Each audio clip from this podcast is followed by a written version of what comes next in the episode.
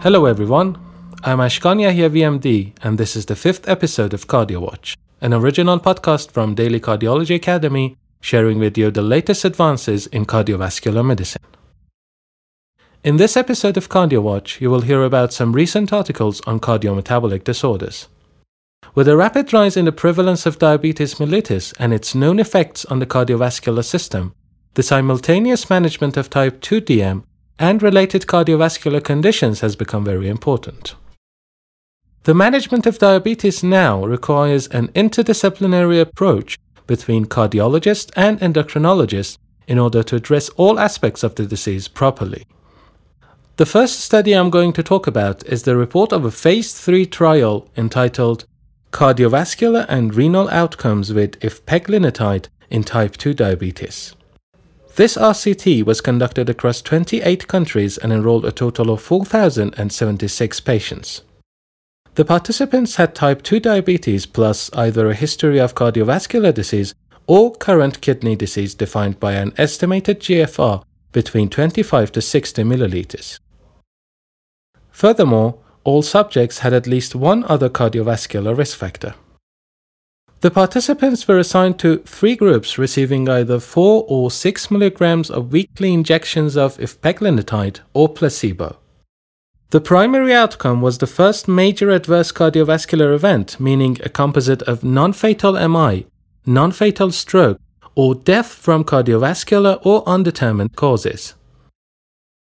During a nearly 2-year follow-up, an incident of major adverse cardiovascular event happened in 7% of the participants in the medication arm versus 9.2% in the placebo group, with a hazard ratio of 0.73.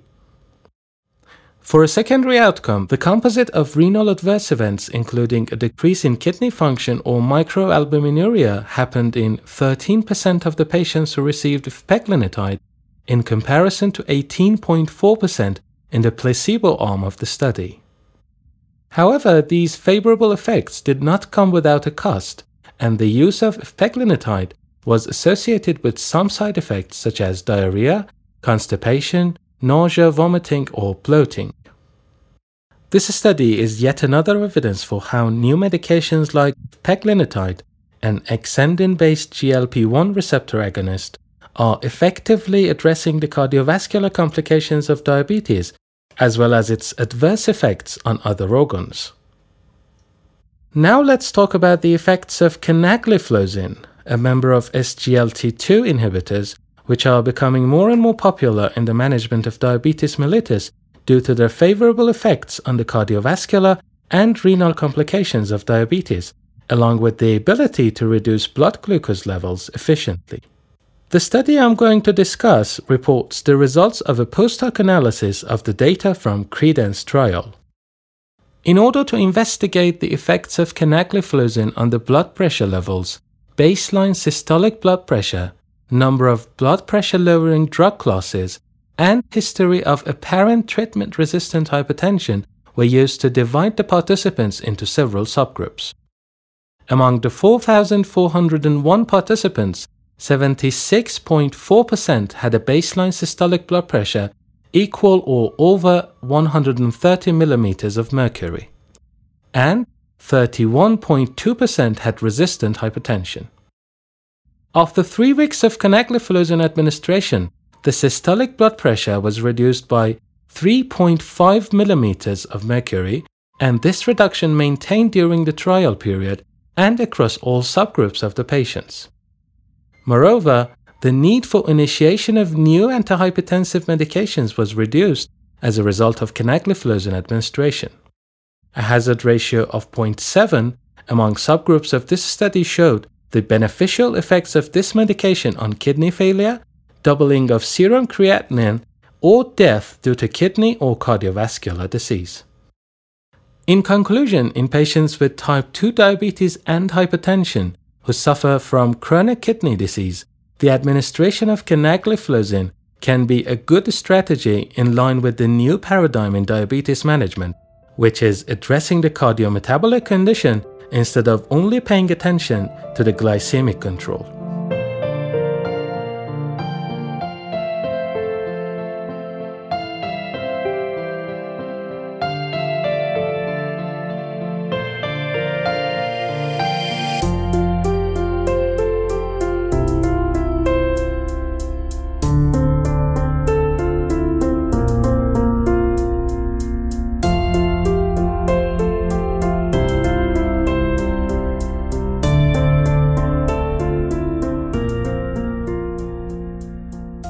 The next study is another post-hoc analysis of two prior RCTs called Action to Control Cardiovascular Risk in Diabetes, or ACCORD trial, and Veteran Affairs Diabetes trial, or VADT.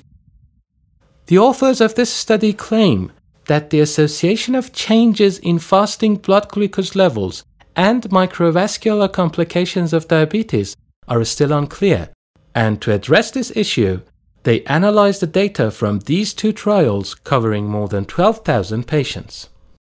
The incidence of severe nephropathy or retinopathy were considered as the markers of microvascular involvement in these patients.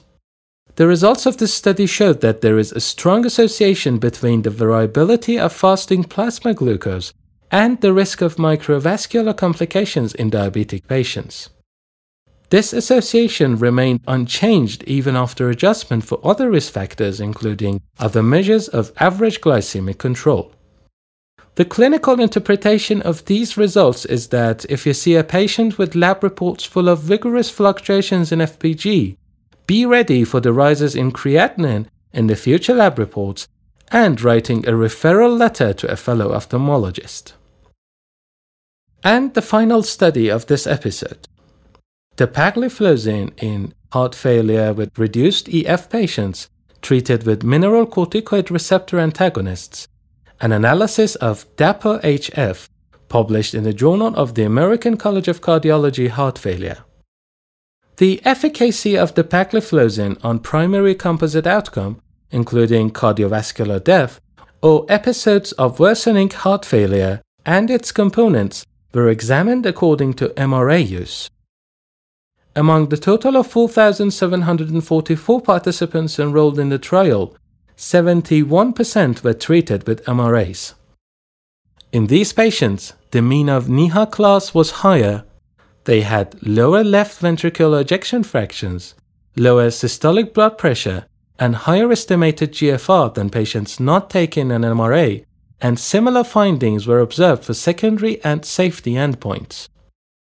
The most important report of this analysis was that the effects of dapagliflozin on heart failure adverse effects compared with placebo were similar in patients taking or not taking an MRA, with a hazard ratio of 0.74 for both subgroups. The authors conclude that the results of this study emphasizes the efficacy and safety of dapagliflozin when used along with MRAs. Many patients with concurrent heart failure and reduced ejection fraction and type 2 diabetes can benefit from the simultaneous administration of these two medication classes with so many proven clinical benefits. Thank you for listening to Cardio Watch. This episode was recorded by the generous help of my dear friend and colleague, Dr. Mehran Farzaneh. You can listen to Cardio Watch on SoundCloud, CastBox, or dailycardiology.com. Please share your thoughts and views with us on our social media accounts. You just need to type Cardio Watch in the search bar. Thank you and goodbye.